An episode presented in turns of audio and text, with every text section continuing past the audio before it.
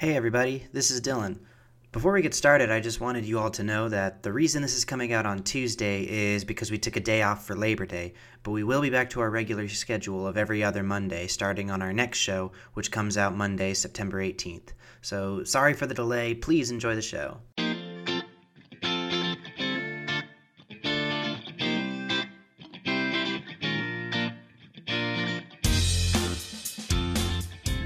Hello, and welcome to Z-Prime on the Grid, a show about issues concerning the energy industry. I'm your host, Dylan Lockwood. I'm joined by Head of Research and Content, Christine Richards. How are you, Christine? Pretty good, Dylan. How about you? Yeah, I'm doing quite well. Uh, and we're also joined by Aaron Hardick, Research Analyst. How are you today, Aaron? I'm doing really well, Dylan. Um, the weather in Austin is, is pretty nice. Um, unfortunately, that's because of all the disaster that came with Harvey, but in the aftermath, uh, Central Texas is actually getting some pretty cool weather for this time of year, so I'm, I'm doing pretty well. Uh, yes, Z-Prime is based in Austin, Texas. Uh, the hurricane was thankfully a bit kinder to us than it was to other parts of Texas, but we, you know, we have family, friends, and colleagues who've all been affected by this. So if you're looking to help the people of Texas, head on over to red cross dot org. Every little bit helps. Uh, there are people who are, you know, just trying to get their lives back right now. And with that, uh, we'll move into our show. Uh, we have a good show today. We're going to be talking about uh, demand response. It's a very hot topic right now as the grid is updating itself in terms of infrastructure and Uh, technology and different types of generation coming on. Demand response is being looked at as a way of sort of mitigating a lot of the a lot of the swings that have been going on with, you know, production and consumption and, and all that stuff. And we're gonna dive it. We're gonna dive into that uh, with our guest today, principal of North Bridge Energy Partners and a contributor on Forbes dot com, Peter Kelly-Detwiler, known to us as P K D. So let's get into it. Uh, with our experts here. Christine, just starting us off, what in a nutshell is demand response? So demand response, I mean, that can be difficult to, to summarize in a not, nutshell, but I mean, really it's an opportunity for consumers to play a significant role um, in the operation of, of the electric grid. Um, you know, essentially by reducing or shifting their electricity usage, you know, during during peak periods, you know, in response to things such as uh, time-based rates or or financial incentives. Uh, I mean, I think demand response, I, I know you mentioned, Dylan, it's it, it's a hot topic now, um, but it's definitely something that's that's been around for a while. I think, um, you know, what's a little bit different as we're looking at it now um, is that there's definitely an evolution going on. Um, and we can get into that a little bit later, but Um, I definitely th- think there's some changes going on with demand response that we can we can get into a little bit more deeply. Aaron, do you think that demand response is a reliable way of easing grid strain when you're essentially gambling on people, Americans no less, of consuming less? Yeah, like Christine just mentioned, um, demand response is really going through, you know, an, an evolution. Traditionally, when we think of demand response, it's just um, a one-way communication from the utility to the consumer to tell them, you know, to maybe change their uh, energy consumption or their energy usage. And, and that would normally happen um, during, you know, emergency events or when prices were, were really high. But now, um, as the grid becomes smarter and devices on the grid get smarter, you have the capability to communicate two ways, and grid operators and utility companies can change and shift load faster and more efficiently than they could before. So demand response is, is evolving in that sense. It's more of a two-way communication that also involves the consumer. So I, I think it is starting to become, yeah, an option. I think it's a viable technology and solution in that sense, but we're still in, it's still evolving. Um, I think there's still a lot more to come um, with demand response, but I think the technology is there. Do you think it's uh, do you think it's like a, a Band-Aid just to, to help alleviate the pain of a larger problem, or does it have a significant role to play going forward uh, in areas with, you know, high peak loads? You know, I think it has a significant role to play um, moving forward, particularly, you know, as as a function, as a way to to help incorporate D E Rs into the grid, you know, electric vehicles, energy storage, um, solar P V. It, it, it's really going to evolve into a way to manage all, all these different devices, um, you know, D E Rs on the grid. So no, I don't think it's, it's a Band-Aid, but I think whatever the next evolution of demand response is, is going to be pretty different from what we view as demand response now, and I, and I think the future of demand response is, is bright. I think, Dylan, just to your, to your point around, um, you know, U S consumers and, and, you know, getting them to actually consume less. I mean, you know, a lot of what's, what's going on with demand response is, you know, during those certain time periods, um, you know, really getting people to, to be able to participate. And, you know, it's also just that that incentive structure, um, you know, having the right incentives in place, um, you know, people will will take action. Uh, and I, I think it's also a huge opportunity for all this digitalization we've been talking about, um, and, and really just an opportunity to be more interactive.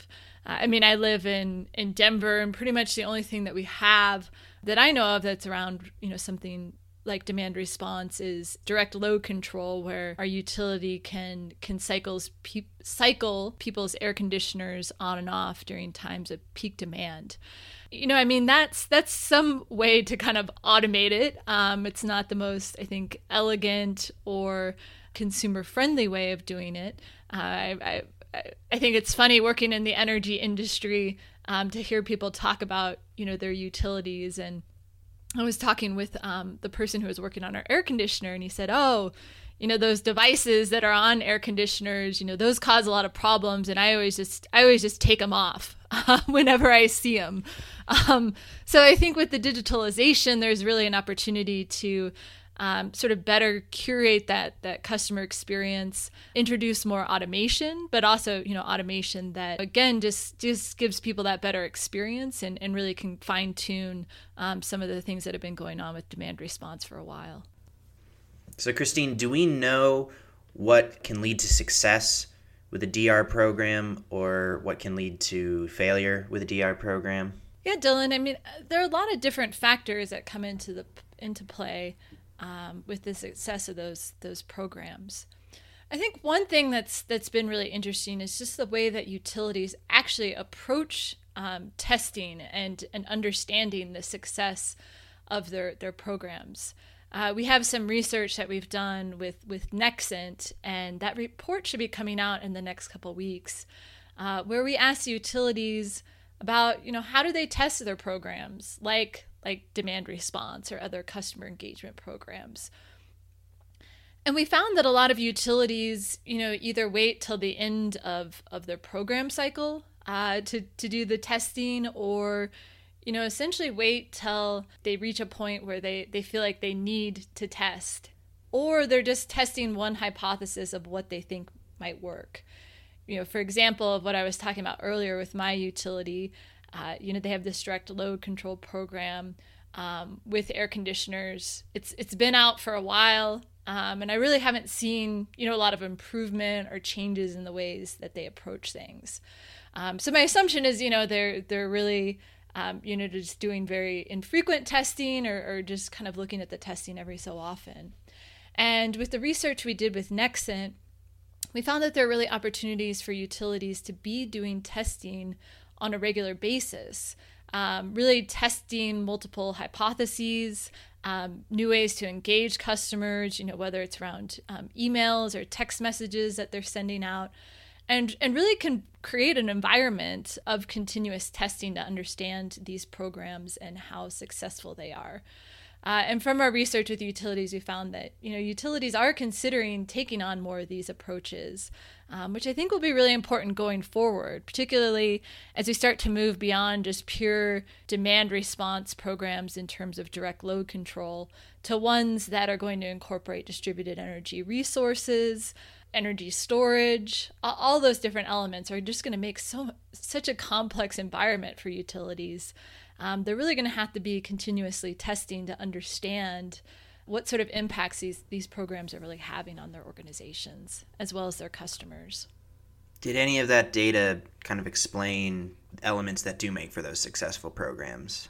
A lot of it really came down to the, the regulatory environment. You know, a lot of utilities, just the way things are structured, doing that sort of almost like continuous testing is is this something that's not typically supported with, with the traditional way that utilities have approached customer programs. So, you know, a big piece of that is just, you know, getting that right regulatory structure, and then also just leveraging the data that, that utilities already have. So, you know, in some cases, um, if, if utilities have A M I meters, um, they can already start leveraging the data and testing to see how customers are responding to different different scenarios um, without the customer even necessarily having to be involved or, or know that the, this testing is going on. So definitely some some different ways that, that utilities can start to find some successes. So Aaron, in your experience going around the country talking to people, what's the current conversation you're hearing around demand response? Uh, do you have a sense of where people's heads are at with these kinds of programs? I, I think Christine kind of touched on it. It's um, really trying to figure out how these different types of programs are impacting, you know, the operations, you know, of their organization and how they're really impacting um, the grid. Uh, I think a, a large conversation that's happening around demand response, which Christine also mentioned, is leveraging the right data and, and how they can, you know, take that data and, and make meaningful analysis out of it, um, you know, so that demand response, you know, can solve problems, um, you know, quicker than it has before. You know, you're transitioning from the utilities approach to probably using like an Excel spreadsheet to determine, you know, how much load would be available. That would be um, an example of what demand response used to be. But now, you know, there's so much data coming from, you know, real-time devices that now utilities have to figure out how are they going to leverage all of that data, that real-time data, um, to manage load. And I think that is, you know, a hot topic in demand response right now. I think another thing we're seeing is is not only that data and analytics piece that, that Aaron mentioned, but also this question of, um, you know, how how much computing power needs to be out at the at the grid's edge. Uh, you know, as we have all these different devices out there, you know, as we in- introduce this increasing automation, um, you know, there are a lot of questions of, well, you know, how much intelligence really needs to be at the, the grid edge.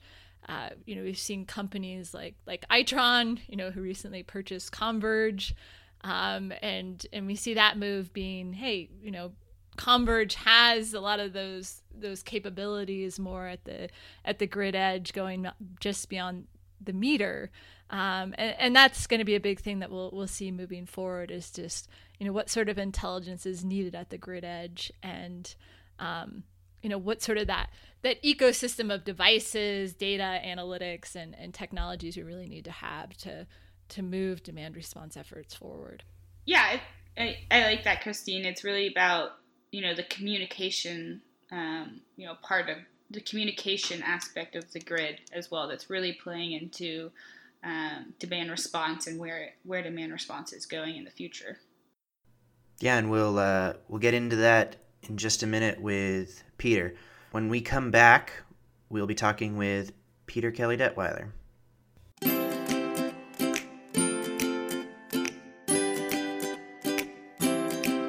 Don't go anywhere. There's more Z-Prime on the Grid coming your way.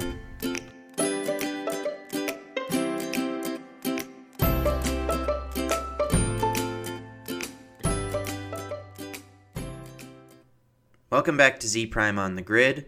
Our guest today is principal of North Bridge Energy Partners and a contributor on Forbes dot com, Peter Kelly-Detwiler. How are you today? Quite well, thank you. Excellent. Well, we're happy to have you on. Uh, we're talking about demand response. As we just talked about, demand response has been around for a while, but it's been getting a lot of hype recently. In your experience, from your perspective, how is demand response evolving, especially as things like distributed energy resources are entering the grid? Well, so there's a pretty clear historical migration path. Uh, demand response, what I'll refer to as D R, uh, started, oh, decades ago, sixties and seventies, and it was then in the form of large industrial interruptible rates, which were in part uh, for economic development and load building for the utilities as well.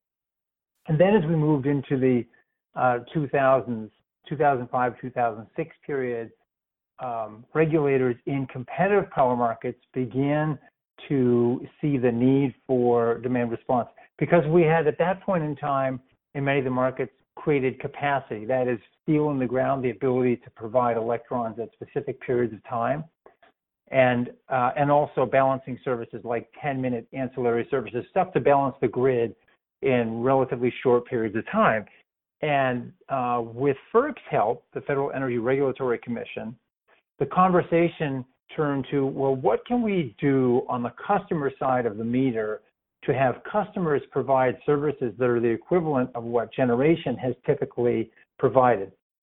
So around two thousand six, two thousand seven, demand response started to uh, come into its own with companies like Comverge and Sea Power and Enernoc, and the company that I um, was involved with at Constellation New Energy, where we started that up, or Constellation Energy, where we started a D R group from scratch. Uh, the early days of that were fairly unsophisticated, where there were one-way notifications, and oftentimes we wouldn't see what our resources were doing until later. And then as that resource got to eight, nine, ten percent of total capacity in some markets like the Mid-Atlantic P J M pool, regulators began to say, oh, this needs to be more stringent. And so the requirements began to get tighter, uh, and not just for summer demand response, but for year-round capabilities. And then as digitation or digitization or digitalization, whatever you want to call it, enters into the picture, which is essentially the build out of a simple nervous system with connectivity and sensors at the grid edge. Now we get to that next level where we have the potential for real-time interaction of end-use assets to monitor grid conditions and prices and change their behavior in response to those conditions. So, so that's the general migration path that we've been following over the last, say, thirty to forty years. So yeah, you kind of you kind of talked about how the programs have been uh, evolving. So what role has, does technology play in that evolution for both the consumer and the utility? How does IoT, Internet of Things, facilitate that? Okay, so there's two distinct pieces the way I see it. One is you have the ability to send signals really quickly, oh, and also create intelligence at the grid edge, because as we get millions of devices that have connectivity and grid awareness in them, a central processor won't be able to handle all this. So you'll have something like New York Rev, where we'll know micro conditions at various places on the grid and assets will respond. And IoT can help make that happen. But the other thing you have to do is you have to know what your assets are capable of delivering at some kind of a larger level.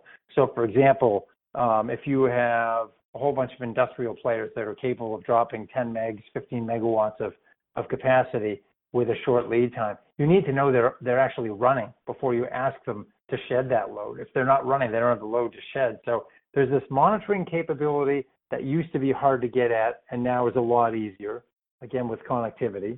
And then you have the M and V, the measurement and verification. Did that load actually do what you paid it to do? And so you have places like I S O New England, where they're sending out very frequent signals um, to the I S O to monitor those assets. And if there's an event, the I S O can see really, really quickly, is the load performing as I expected? Is it doing what I would expect the generator to do? In some markets, essentially, you know, in the old days, and even some now, they send out a signal and it's kind of like dropping a rock in the well, and you don't even hear the sound of the splash for a month because you don't get your M and V information back Uh, for some period of time, so you don't know if you got what you paid for. IoT and digitization helps you have a much cleaner, clearer, and real-time view of what's happening, accurate view of what's happening on the grid. Yeah, Peter, you talk about all these different pieces coming together. I mean, do you see demand response or, or D R as, as a dying term, you know, as all these different elements come together, or do you think it, it, it's still going to be relevant going forward? Well, I've never liked it as a as a term, because there's there's something about it that uh, suggests um, a command and control. I demand, you respond, right? Yeah. It's kind of a, a, ma- a masochist approach to business. Um, What, what I used to have on my business card when I was heading up that group was head of dynamic energy management, mm. um, because because it was already obvious by two thousand ten or so that this this constellation of assets was going to become a lot richer with a lot more players in a short period of time, and they were going to be able to provide more services. So once you start to have electric vehicles, which now can unidirectionally charge, but within three or four years will probably be bidirectional actors on a transactive grid. Once you're monitoring state of production for solar panels, both behind the meter and in front of the meter utility scale, and wind and everything else, now you can't help but be involved in a much larger orchestra where instead of, you know, a quartet, you've got thousands of musicians on the stage that are all interacting with e- with each other, and that's not demand response anymore. That is dynamic energy management informed by bits and bytes that are flying all over the place in real time. So do you think a term like dynamic energy management, I mean, could capture all the things that we're talking about, including, you know, distributed energy resources, things like that? Um, yeah, I mean, I haven't come up with a better term myself in the last six years, which shows you the limited uh, C P U in my brain here. Um, but essentially, I think it actually covers, because the dynamism essentially covers, in my belief, both the pricing and the market conditions and the activity of the assets. And the energy management is essentially what's going on in that space. And I, I, I like it too, because, um, you know, I think a lot of times people talk about distributed energy management, but it, it feels like we're also looking at more than just that distributed aspect. Um, you know, there's centralized generation that's playing a role, the pricing, I mean, all the different things that you talked about. So, um, yeah, it seems like a more all-encompassing term for, for what we're looking at. Yeah, because the distributed side is just one side of that reflective mirror that th- those two pieces by necessity have to integrate. This is, electricity is the only market in the world where what you produce and what you consume happens instantaneously, except for a little bit of storage on the edges, right? So by by definition, it has to involve both sides of that ledger in a real-time balancing act. Yeah, I had a question about that. So if the incentive structure of a D R program drives people towards more energy-efficient technology, self-generation, smart homes, and just a generally lower energy lifestyle, does that have the potential to threaten consumption rates at non-peak hours, especially with there being a current lack of storage infrastructure? Oh yeah, my personal belief is we're about to move into dematerialization um, of society in general, where we're substituting, and, and we've talked about it at E T S about this, where we're substituting uh, human brain power yoked to uh, super powerful Uh, high-performance computers that are capable of doing, you know, quadrillion calculations per second.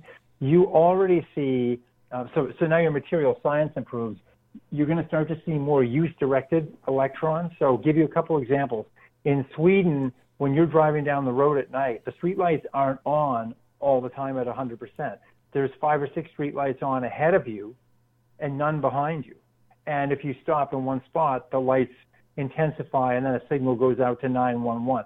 Or in Cambridge, Massachusetts, the street lighting has ten zones that have chips in them made by Echelon, and they deliver different lighting levels based on crime rates, neighborhood preferences, and so on. So now, instead of using one hundred percent of X, you might only be using in Sweden less than one percent of X, and in a place like Cambridge, you know, fifty percent of X. Then when you might start to move to, say, additive manufacturing, you know, three D printing, you're not Um, manufacturing through a process of reductive work, you know, where you're cutting away things and only keeping what you want. Now you're only producing what you need. So I believe personally that when within five to ten years, we're not going to just see this reduction where we've seen a, a decline of three percent in energy use over the last ten years, and uh, six percent, six of the last nine years we've seen drop in energy consumption in the U S. I think we're going to see A, a long-term persistent decline in energy use, even as the economy continues to grow, because we're substituting intelligence for raw materials. Well, that, that was that was really interesting. I've never never really heard that angle before. Granted, I'm pretty new to this. Yeah, so I'm actually going out to Lawrence Berkeley National Laboratory in about three weeks to go and talk to the people in the Materials Genome Initiative out there, where their job is essentially just to focus on how do you build better things for batteries, for solar panels, et cetera. How do you increase or improve the material science to convert more electrons out of wind or fuel or sunlight or whatever? But then the whole other side of the equation is our energy-consuming devices as they get smarter. And look at L E D lighting, classic example. It uses a quarter of the energy of an incandescent light just if you left them on all the time. But that's only part of the conversation. An incandescent light doesn't know when to turn off, but an L E D light knows if you're in the room or not. And so now, again, you get what I refer to as, as use-directed electrons. You only use them when you need them. So bringing it back to D R for a bit, but still kind of somewhat related, what do you see as the role of third-party energy participants in demand response going forward? So we call them often curtailment service providers like the Enernoc or the Sea Power, people like that. Uh, utilities can do this on their own, but it necessitates reinvention of the wheel, um, which is really inefficient. So uh, what you can do, and I think the, I think the role of the third-party aggregator increases over time because they have the incentive to invest in uh, better platforms, information platforms, um, better ways of presenting information to customers, uh, better sales processes, and ultimately more automation. For us at Constellation, for example, it was easy for us to get, relatively speaking, the ten megawatt steel mill load or aggregate manufacturer, concrete. It was a lot harder for us to go into buildings and harvest energy in a building.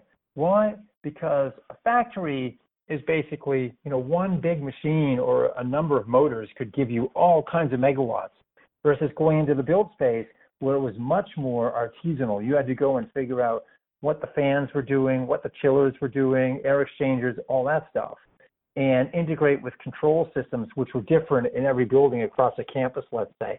So that took a lot more upfront investment that really you need the expertise of a curtailment service provider who's familiar with and comfortable in that environment as it invested in its own people and its diagnostic tools, et cetera, to really help make that whole third of the economy, which is commercial building space, make that part of the economy also grid aware and capable of participating in a real meaningful way in D R programs. And same in the in the resi space. Yeah, we can do the pool pumps and the thermostats. Those aren't that hard. But getting to the next layer beyond that to, say, smart refrigerators or things like that, that, again, um, probably is best left in the hands of someone who can aggregate and orchestrate that information on behalf of their customers, whether it's grids like I S Os or R T Os or utilities. So since there's an increased interest in D R and it seems to only be expanding going forward, do you see aggregators having a significant role going forward? Is that kind of a going to be a growing industry, do you believe? You know, it's interesting because I'm not sure it's going to be a growing industry. In fact, we've seen contraction and consolidation over the most recent years. The Itron um, acquisition, for example, being um, you know one of the most recent ones, um, and and Enernoc uh, being bought by Enel. Um, so I see a lot of integration of these curtailment service provider aggregator capabilities integrated into larger companies and becoming that suite of overall services that they offer to both end-use customers and to grids as well. I have a question, too, around um, the the role of, of aggregators versus, I mean, very large Uh, commercial and industrial customers, facilities, things like that. I mean, we've seen a lot of interest from uh, universities, you know, airports, where I mean, they're they're large enough that um, you know they can have a pretty significant impact. They're looking at microgrids, things like that. I mean, how does that play out with with aggregators? I mean, do you think we'll see a lot more individual participants, or will it really, you know, still move ahead with sort of this this aggregator model? Okay, so if we think about, let's let's examine a microgrid, for, for for instance.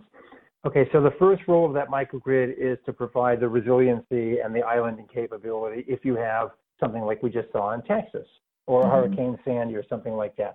But then, in order to make those economics work as well as they possibly can, and you've got assets in a microgrid which always involve backup gen or storage, by definition. And then you have some kind of a, a generating resource, more and more renewables, et cetera. And then you have load that you're matching, just like in a larger grid. So part of what you want to do when you're optimizing the economics is figure out, okay, whether it's storage or whether it's generators that, let's assume they're E P A compliant, how can I maximize the economic value of those within the overall market context, not just my microgrid? If I'm grid connected, I may be able to provide ancillary services, you know, ten minute spinning reserve, that sort of thing.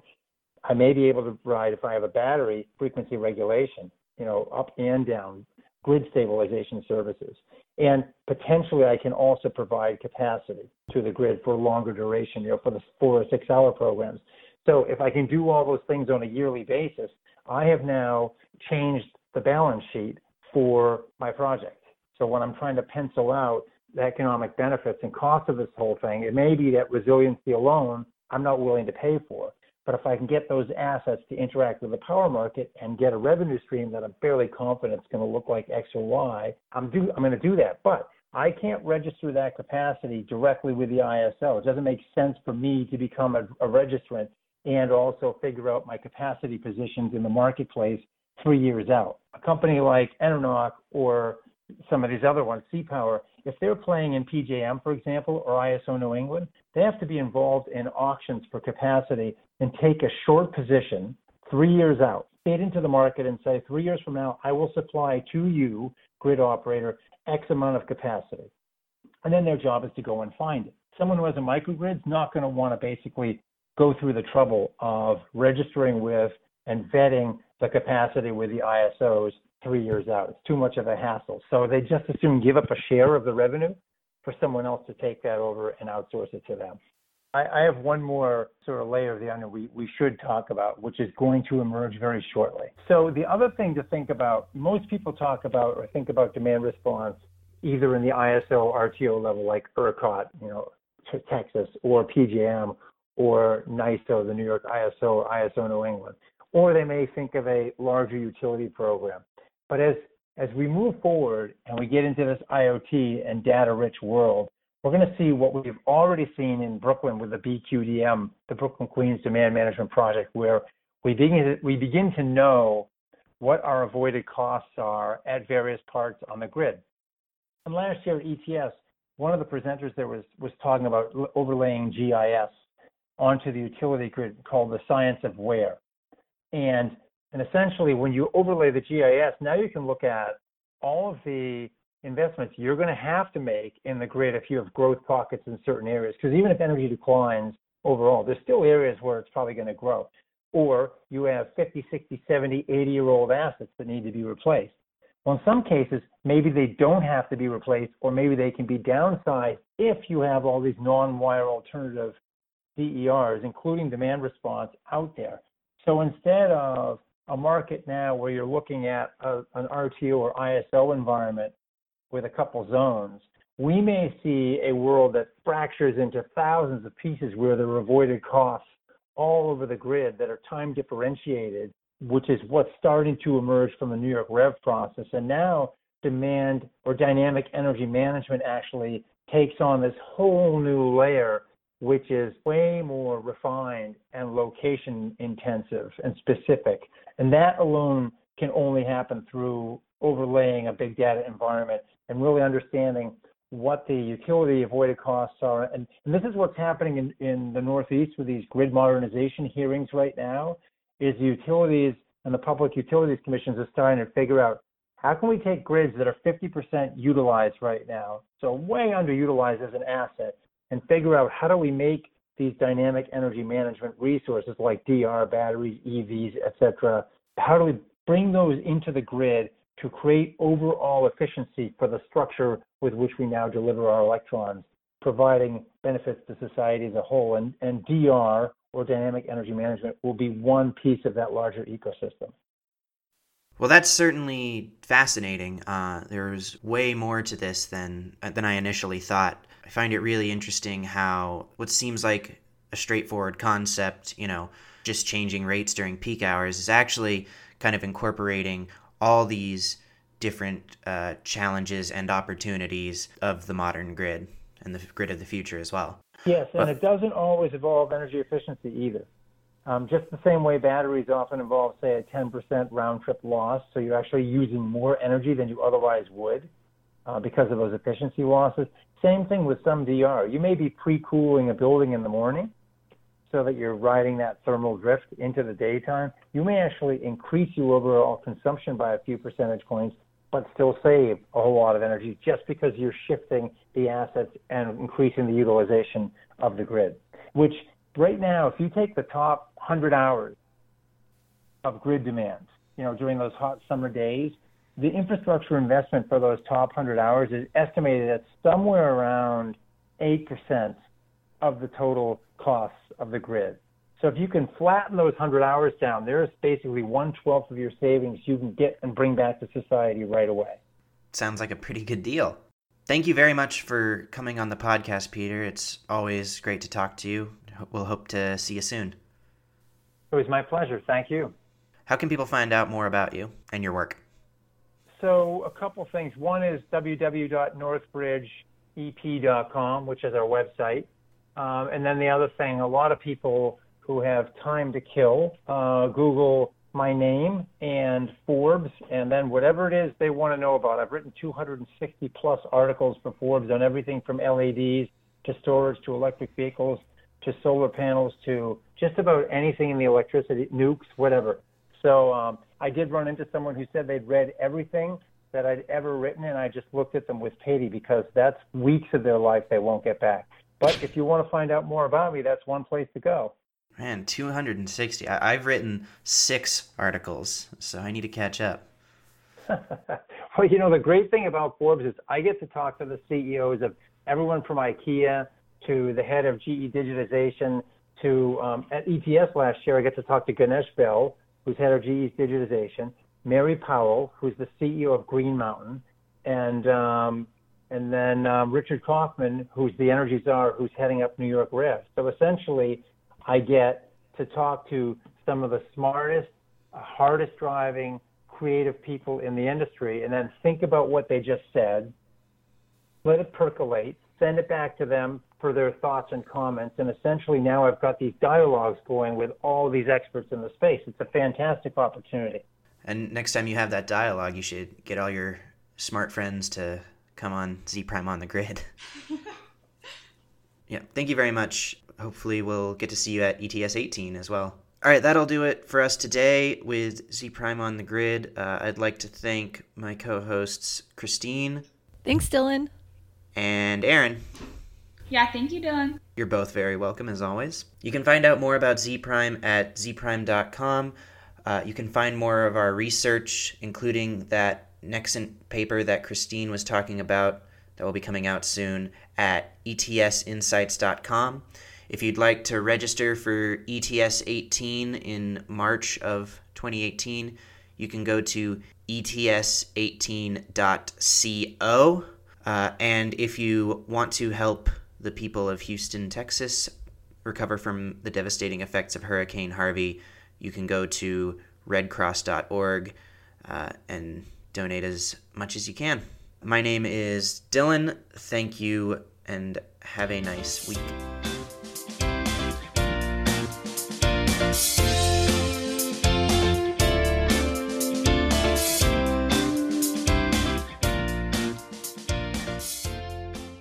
The seven, the seven eleven uh, taquitos are actually not bad unless they've been there the entire day. But they like if you know the hour, like I know the hours that my local seven eleven sets them out generally.